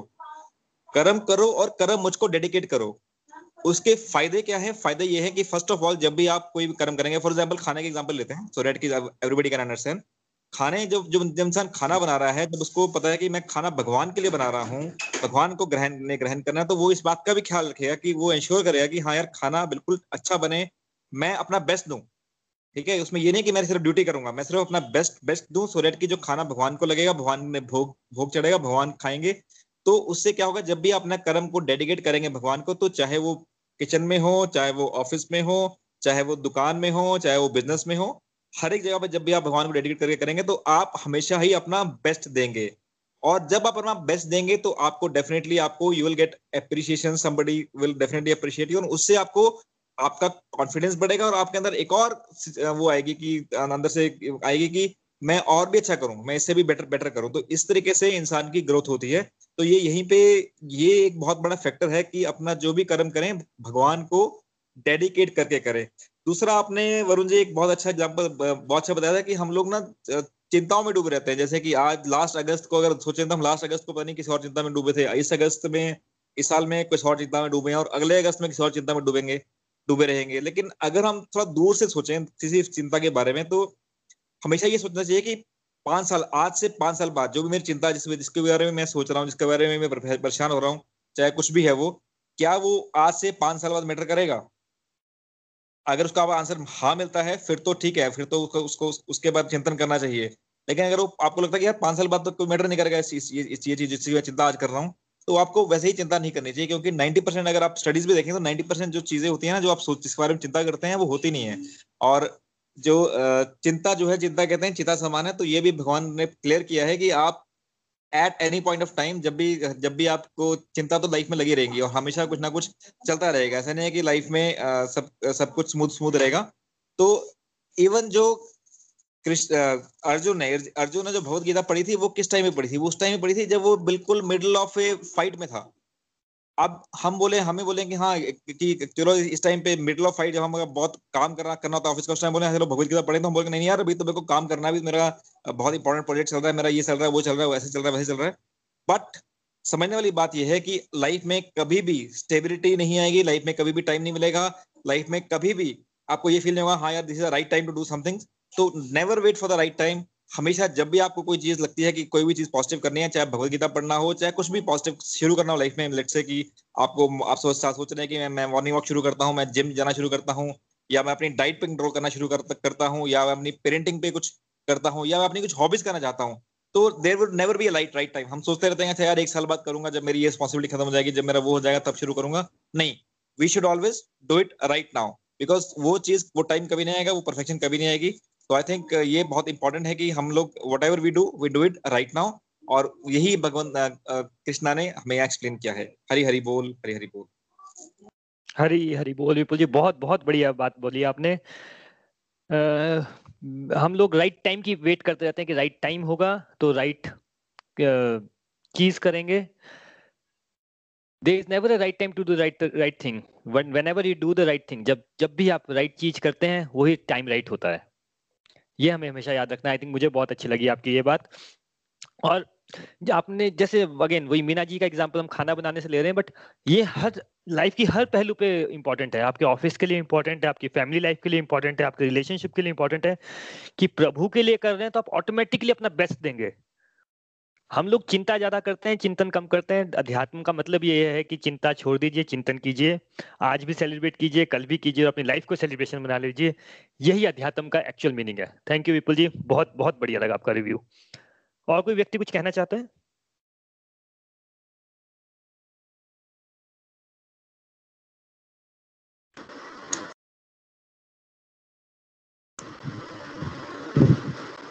हेलो वरुण जी। हरी हरी बोल हेलो हरी हरी हेलो हरी हरी बोल वरुण जी आप इतने प्यार से से पढ़ाते हैं कि दिल को बड़ी शांति मिलती है। आज वर, मीन, मीना जी और विपुल जी ने जो, जो बोला बड़ा ही अच्छा बोला। मीना जी ने जो कुछ बोला वो मेरे पर लागू होता है। मेरे पर भी लागू होता है। मैं कुछ नहीं करती थी पहले। पहले मैं दो टाइम पूजा करती थी करती हूँ। सिर्फ़ एक टाइम एक माला सुबह एक टाइम शाम को माला। टाइम इतना होता था, फिर मेरे को लता जी ने समझाया कि जिस वक्त मर्ज़ी आप कुछ कर सकते हो। अब मैं बेड पर बैठ कर माला करती हूँ और 20-25 माला कर लेती हूँ और गीता भी पढ़ती हूँ और मेरे को इतनी खुशी मिलती है कि मैं तो आपको बता नहीं सकती और मेरे को शांति मिलती है बड़ी। खाना बनाते वक्त भगवान का नाम लेती हूँ और खाना बड़ा अच्छा बनता है, सब खाते हैं तो सेटिस्फेक्शन होती है। और ऐसा लगता है कि भगवान को याद करते रहना चाहिए। अब मैं चैंटिंग सैर करती हूँ, तब भी चैंटिंग करती हूँ। सुबह प्राणायाम करती हूँ तो पहले माला कर लेती हूँ पंसत और मेरे को इतनी शांति मिलती है कि मैं आपको बता नहीं सकती, ये सब आपके साथ जुड़ने से हुआ है, और लता जी ने मेरे को बड़ी प्रेरणा दी कि आप जिस वक्त मर्ज़ी पूजा कर सकते हो, और बेड पर बैठ कर मैं कभी नहीं सोचा था कि माला करूँ, लेकिन अब इससे मेरे को लगता है कि भगवान को 24 घंटे याद करते रहना चाहिए, हरि बोल। हरी हरी बोल, तृप्ता जी, पहले तो बड़ी खुशी हुई जान के आप 25 माला कर लेती हैं 25 माला मैं भी नहीं कर पाता हूँ। एक्स्ट्रा ऑर्डनरी बात और आपने एक बड़ा अच्छा वर्ड यूज़ किया सेटिस्फेक्शन एक्चुअल बात यही है, हम लोग, मैं जब भी बोलता हूँ ना एक्सपीरियंशियल साइंस हम अनुभव करेंगे, ये जो वर्ड इन्होंने यूज़ किया सेटिस्फेक्शन हम वैसे तो बड़ा इनफॉर्मली यूज़ कर देते हैं बट आप देखिएगा, आप अपनी अपनी लाइफ देखिएगा, पूरा हफ़्ता आत्म चिंतन कीजिएगा। किस किस चीज़ से आपको सेटिस्फेक्शन आपके रिलेशनशिप से आपको सेटिस्फेक्शन है, आपका बैंक बैलेंस से आपको सेटिस्फेक्शन है, आपको अपने जो भी हो तो आपकी गाड़ी से आपको सेटिस्फेक्शन है, आप नोटिस करेंगे एक्साइटमेंट हो सकती है डिप्रेशन हो सकता है सेटिस्फेक्शन नहीं होगी। सेटिस्फेक्शन जैसे अभी तिप्ता जी ने बोला ना कि खाना खाते हैं तो सेटिस्फेक्शन होती है। ये जो वर्ड है, ये भाई सेटिस्फेक्शन मिलता नहीं है, बहुत रेयरेस्ट ऑफ़ द रेयरेस्ट लोगों को मिलता है और तिप्ता जी ने जैसे बताया वो अनुभव कर पा रही हैं। सेटिस्फेक्शन मिलता है। मुझे बहुत अच्छा लगा सुनने में। थैंक यू तृप्ता जी अपना एक्सपीरियंस शेयर करने के लिए। और दूसरी बात जो आपने बोली, कैसा हो गया ना हम लोग ना अभी भगवत गीता हम कैसे पढ़ रहे हैं? हम पढ़ रहे हैं स्काइप के थ्रू ऑनलाइन मीडियम से। आज से दस साल पहले कोई बात करता ऑनलाइन तो ऑनलाइन तो था ही नहीं। स्काइप ही नहीं था तो कहाँ से पढ़ते स्मार्टफ़ोन नहीं होते थे लोगों के पास। तो कैसे ना समय के साथ सब कुछ बदलता रहता है। हम लोग ना नियमों में इतना घुस जाते हैं कि नहीं नहीं भाई, सुबह चार बजे उठ के ही तुमने नहा धो के ही पूजा करनी है। अब भाई, अगर मेरी ड्यूटी अगर रात को दो बजे खत्म होती है, मैं यूएस टाइमिंग में काम करता हूँ तो कहाँ से करूँगा? वो कथाएँ आ जाती हैं कई बार हमारे पास कि भाई एकादशी का दिन ना ऐसा ऐसा करना, आप किसी पीपल के पेड़ को ढूंढना और धागा बाँध देना। भाई ठीक है, आज से दस हज़ार साल पहले बात ठीक थी, हर जगह पीपल के पेड़ थे, अभी आप हाई राइज में रहते हो कोविड का टाइम है, कहाँ पीपल का पेड़ ढूंढते रहोगे? तो प्रभु, भाई अल्टीमेट बात यह है कि अल्टीमेट सबसे अल्टीमेट चीज़ क्या है कि प्रभु को याद करना। हम वो भूल के नियमों में ज़्यादा पड़ जाते हैं, नियमों की भक्ति करना स्टार्ट कर देते हैं और उस चक्कर में करते ही नहीं है। और जो नई जनरेशन है, वो फिर चिड़ जाती है उस बात से कि पता नहीं क्या बोलते रहते हैं, पता नहीं क्या करते रहते हैं, पता नहीं ये क्यों करना है। तो ये बात नहीं समझनी है। सबसे अल्टीमेट बात है प्रभु को याद करना। बाकी सब सेकेंडरी हैं बातें। शबरी के बेर हमेशा याद कीजिएगा। शबरी ने प्रभु को झूठे बेर खिला दिए थे। प्रभु ने क्या बोला था? भाई, उनका भाव ग्रहण कर रहा हूँ मैं। प्रभु ये नहीं देख रहे कि आप ज़मीन पे बैठ के पूजा कर रहे हैं कि बेड पे बैठ के कर रहे हैं। आपका भाव कितना है that is more important thank you Tipta ji बहुत बहुत अच्छा आपने बात बताई आज। हरी हरी बोल। और कोई व्यक्ति कुछ कहना चाहता है? हरी बोल अगर किसी ने और ने रिव्यू नहीं देना तो मैं एक छोटा सा ना एक ये बोलना चाहूँगा गणेश गणेशा के ऊपर। क्योंकि आज गणेश विसर्जन था तो मैं थोड़ा सा गणेश के ऊपर बोलना चाहूँगा इन केस देयर रिव्यूज़ कोई व्यक्ति कुछ बोलना चाहते हैं नहीं तो फिर हम फिर विपुल जी को सुन लेते हैं। ठीक है विपुल जी कंटिन्यू कर लीजिए। और फ्रेंड्स हमारा टाइम तो एक्चुअली हो गया है। किसी को ऐसा लग रहा हो कि उसको जाना है नहीं सुनना है प्लीज़ आप यू कैन लीव ऐसा कोई कंपल्शन नहीं है यहाँ पे। This all we all are as a family please please Vipul ji continue कीजिए। हरी हरी बोल एवरीवन uh, एक मैं आपके साथ थोड़ा एक्सपीरियंस शेयर करना चाहता हूँ कि कल मैं ना एक uh, कल हमने अपने घर में गणेश स्थापित किए थे गणेशा स्थापित किए थे। और आज उनका विसर्जन भी किया हमने। और कल मैं वैसे ना एक देख रहा था कि मैं नेक्स्ट बुक कौन सी पढ़ूं? मैं कुछ बुक्स पढ़ता, पढ़ने में इंटरेस्ट रहता हूँ तो मैंने मैंने मैंने एक 2004 में मैंने एक बुक खरीदी थी। उस बुक का नाम है आर्ट ऑफ़ गॉड सिंबलिज्म ये लिखी है स्वामी चिन्मयानंदा ने। चिन्मयानंदा जी जो है, वो उनका आश्रम जो है, वो धर्मशाला में है तपोवन में आश्रम है उनका। एंड वो गीता के बहुत बड़े वो रहे हैं। उन्होंने बहुत प्रीचिंग किया गीता की फॉरेन में मतलब आउट ऑफ़ इंडिया और इंडिया में बहुत सारे लोग उनकी गीता के वर्सेस को मानते हैं और उनकी जो वीडियोज़ हैं अवेलेबल हैं यूट्यूब में ऑन गीता वर्सेस, और उनकी बहुत अच्छी गीता की समरीज हैं, और गीता के चैप्टर के एक्सप्लेनेशन बहुत अच्छे हैं उनके। एंड प्रभुपाद के लेवल पे ही उनको भी माना जाता है चिन्मयानंदा जी को। और ये मैं उनके आश्रम में गया था 2004 या 5 में। उनके आश्रम से लेकर आया था बुक ये लेकिन संभव मैंने ये बुक आज तक पढ़ी नहीं। It's just seventy forty four page book पर मैंने कभी पढ़ी नहीं, और कल मेरे को वैसे ही मैं देख रहा था कि नेक्स्ट बुक क्या पढ़ूं क्या पढ़ूं तो मेरे को मेरे हाथ में ये बुक लग गई। और उस बुक में ना एक, सबसे पहले तो ये बताया कि हाँ गणेशा जो है, गणेशा का नाम सबसे पहले आता है। तो फ़र्स्ट चैप्टर इसमें गणेशा के ऊपर ही है और ये है इट्स अबाउट सिंबोलिज्म कि गणेशा क्या रिप्रेजेंट करते हैं, गणेशा की सिंबोलिज्म क्या है। तो अगर आप कभी वेस्टर्न मीडिया फॉलो करते होंगे तो वेस्टर्न मीडिया में ना कभी आपको ये पता चलता होगा गणेशा का बहुत मज़ाक उड़ाया जाता है वेस्टर्न मीडिया में कि ये क्या है, ये ये कैसा भगवान है, इनकी सूंड भी है, इनके बड़े बड़े कान भी हैं, इनके हाथ में लड्डू हैं और हाथ में कमल है, हाथ में एक एक्स भी है। तो ये यहाँ पे एक्सप्लेन किया है चिन्मयानंदा जी ने बहुत ही अच्छे तरीके से कि ये गणेशा का जो रूप है, उसका सिंबल क्या है? सिंबलिज्म के क्या क्या करता है? तो वही मैं एक्सप्लेन करना चाह रहा था यहाँ पे। तो गणेशा के हम कहते हैं देखते देखते हैं कि उनका जो फेस है, वो है हाथी का फेस है। तो उनके जो कान है, बहुत बड़े बड़े कान है। तो जो कान है, वो रिप्रेजेंट करते हैं कि लिसनिंग कि गुड लिसनिंग स्किल्स तो कोई भी इंसान हो, उसके अंदर एक गुड लिसनिंग स्किल होना चाहिए। गुड लिसनिंग स्किल्स किसके लिए? जिसके लिए टीचर के लिए। टीचर हमारे पेरेंट्स भी हो सकते हैं। टीचर हमारे टीचर जो हमारे जब स्कूल में टीचर होते हैं या ऑफ़िस में जो we can call them boss और वट एवर और life we can could be a teacher और जैसे कि अब यहाँ पे हम बात करें तो Varun ji would be a teacher for us तो जब भी कोई टीचर हमें कुछ बोलता है तो हमारे कान बड़े होने चाहिए। कान बड़े होने का मतलब ये है कि जो भी अच्छी चीज़ हो उसको सुनने के लिए we should be having big ears तो वो रिप्रेजेंट करते हैं गणेशा के बिग ईयर्स की हाँ विजडम की कोई बात हो तो we should open our ears and we should be having big ears to listen to that number two जो चीज़ आती है, वो आती है उनकी सूंड। जो सूंड की क्वालिटी है, सूंड की क्वालिटी ये है कि अगर वो चाहे तो वो उससे एक हाथी, एक वृक्ष भी उखाड़ सकता है और एक छोटी सी घास भी तोड़ सकता है। लेकिन अगर हम अपने मैकेनिकल चीज़ में जाएँ मैकेनिकल इंस्ट्रूमेंट्स को देखें तो जैसे कि हमारे पास हमने एक स्पेनर लिया। स्पेनर जिससे कि गाड़ी के टायर चेंज कर सकते हैं। क्या उस स्पेनर से हम गाड़ी टायर चेंज कर सकते हैं? पर क्या उस स्पेनर से हम एक छोटी सी घड़ी ठीक कर सकते हैं? नहीं ठीक कर सकते। बिकॉज़ कि एक स्पेनर या तो एक काम करेगा या फिर दूसरा काम करेगा। बट जो सूंड है that represent everything whole universe कि उसमें एक पेड़ उखाड़ना है तो पेड़ भी उखड़ेगा और एक छोटा सा घास तोड़ना है तो घास भी टूटेगा। तो विच रिप्रेजेंट्स ह्यूमन लाइफ की ह्यूमन लाइफ लाइफ के अंदर हमने ह्यूमन के अंदर कितने स्किल्स हैं कि वो बड़े से बड़ा काम और छोटे से छोटा काम भी एक ही बॉडी से कर सकता है। नंबर थ्री जो हम बात करते हैं उनका उधर जो उनका जो पेट है, पेट बहुत बड़ा है उनका। उनका जो पेट दिखाते हैं कि उनका पेट बहुत बाहर निकला हुआ है। तो वो रिप्रेजेंट करता है एपिटाइट कि हमारे जो एपिटाइट है एपिटाइट बहुत ज़्यादा होनी चाहिए। इसके लिए, खाने के लिए नहीं, वो होनी चाहिए द वर्ड ऑफ़ विजडम कोई भी नॉलेज के लिए नॉलेज हमें कहीं से भी मिलती है, उसके लिए हमारी एपेटाइट बहुत ज़्यादा होनी चाहिए। इतनी ज़्यादा होनी चाहिए कि नॉलेज का, जितनी ज़्यादा नॉलेज मिले, उतनी नॉलेज हम अब्जॉर्व कर सकें। इसके पीछे स्टोरी जो है, वो ये है कि एक बार कुबेर जी को बहुत घमंड हो गया था कि मेरे पास, मैं वर्ल्ड का राजा हूँ, मेरे पास बहुत सारा सोना चांदी है और मैं हर एक को, हर एक किसी को सेटिस्फाई कर सकता हूँ। तो उन्होंने गणेश जी को इनवाइट किया था कि हाँ ठीक है, आप डिनर पे आइए। और गणेश जी ने उनका उनका खाना, अपना खाना खाया, साथ में गाँव वालों का खाना भी खा लिया, साथ में यूटेंसिल भी खा लिए। तो फिर उसका घमंड टूटा था और वहाँ पे फिर शिव जी आए। शिवजी ने उनको, गणेश जी को एक पफ राइस दिए और पफ राइस से फिर गणेश जी ने खाया और वो एक मुट्ठी भर पफ राइस से वो सेटिस्फाई हो गए।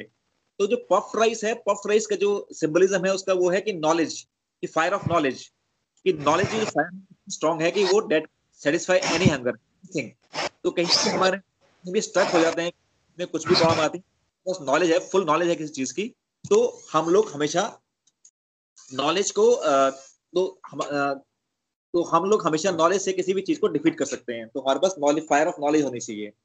नंबर फोर हमने जो बात एक उसमें दिखाते हैं कि चूहा, उनके पास एक चूहा होता है। और चूहा जो है, वो चूहा जो सेंड करता है कि चूहा कोई भी चीज़ है ना, वो हर चीज़ को डिस्ट्रॉय कर देता है। वो उधर उधर को डिस्ट्रॉय करता है किसी भी चीज़ को।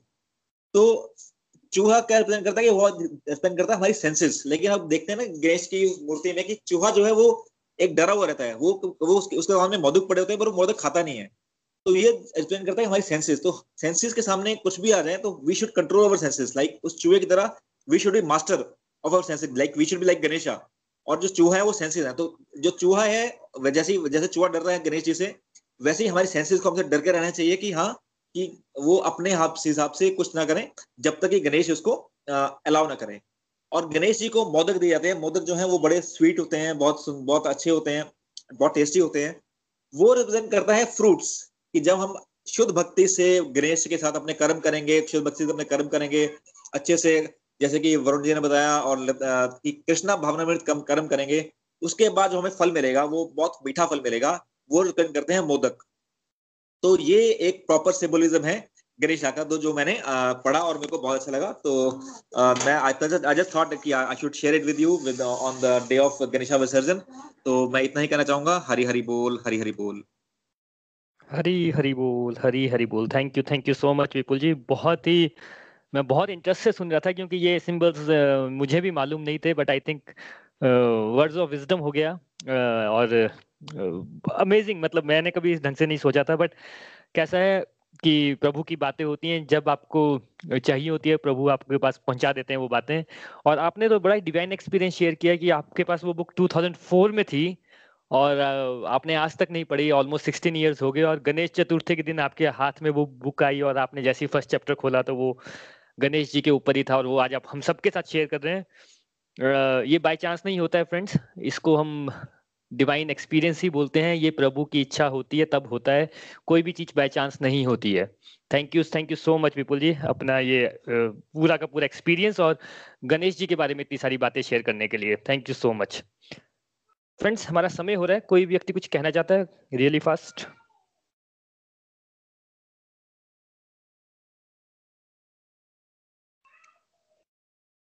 चलिए साइलेंस इज़ गोल्डन तो फ्रेंड्स आज यहाँ पे कंक्लूड करते हैं। हमने चैप्टर फाइव की समरी कंप्लीट कर ली है और नेक्स्ट वीक हम चैप्टर सिक्स से स्टार्ट करेंगे।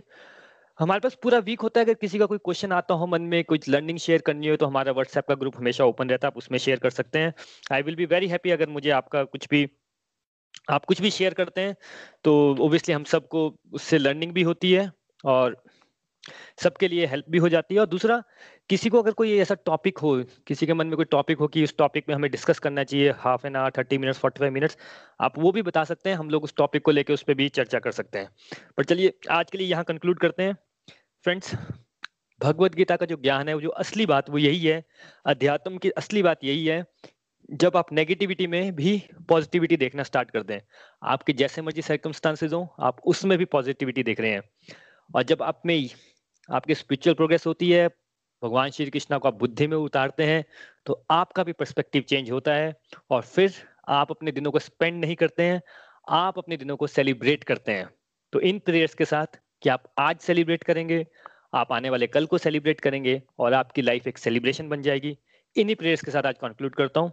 Thank you so very much Hare Krishna Hare Krishna Krishna Krishna, Hare Hare Hare Ram Hare Ram Ram Ram, Hare Hare Hare Krishna Hare Krishna Krishna Krishna, Hare Hare. Hare Ram Hare Ram Ram Ram, Hare Hare.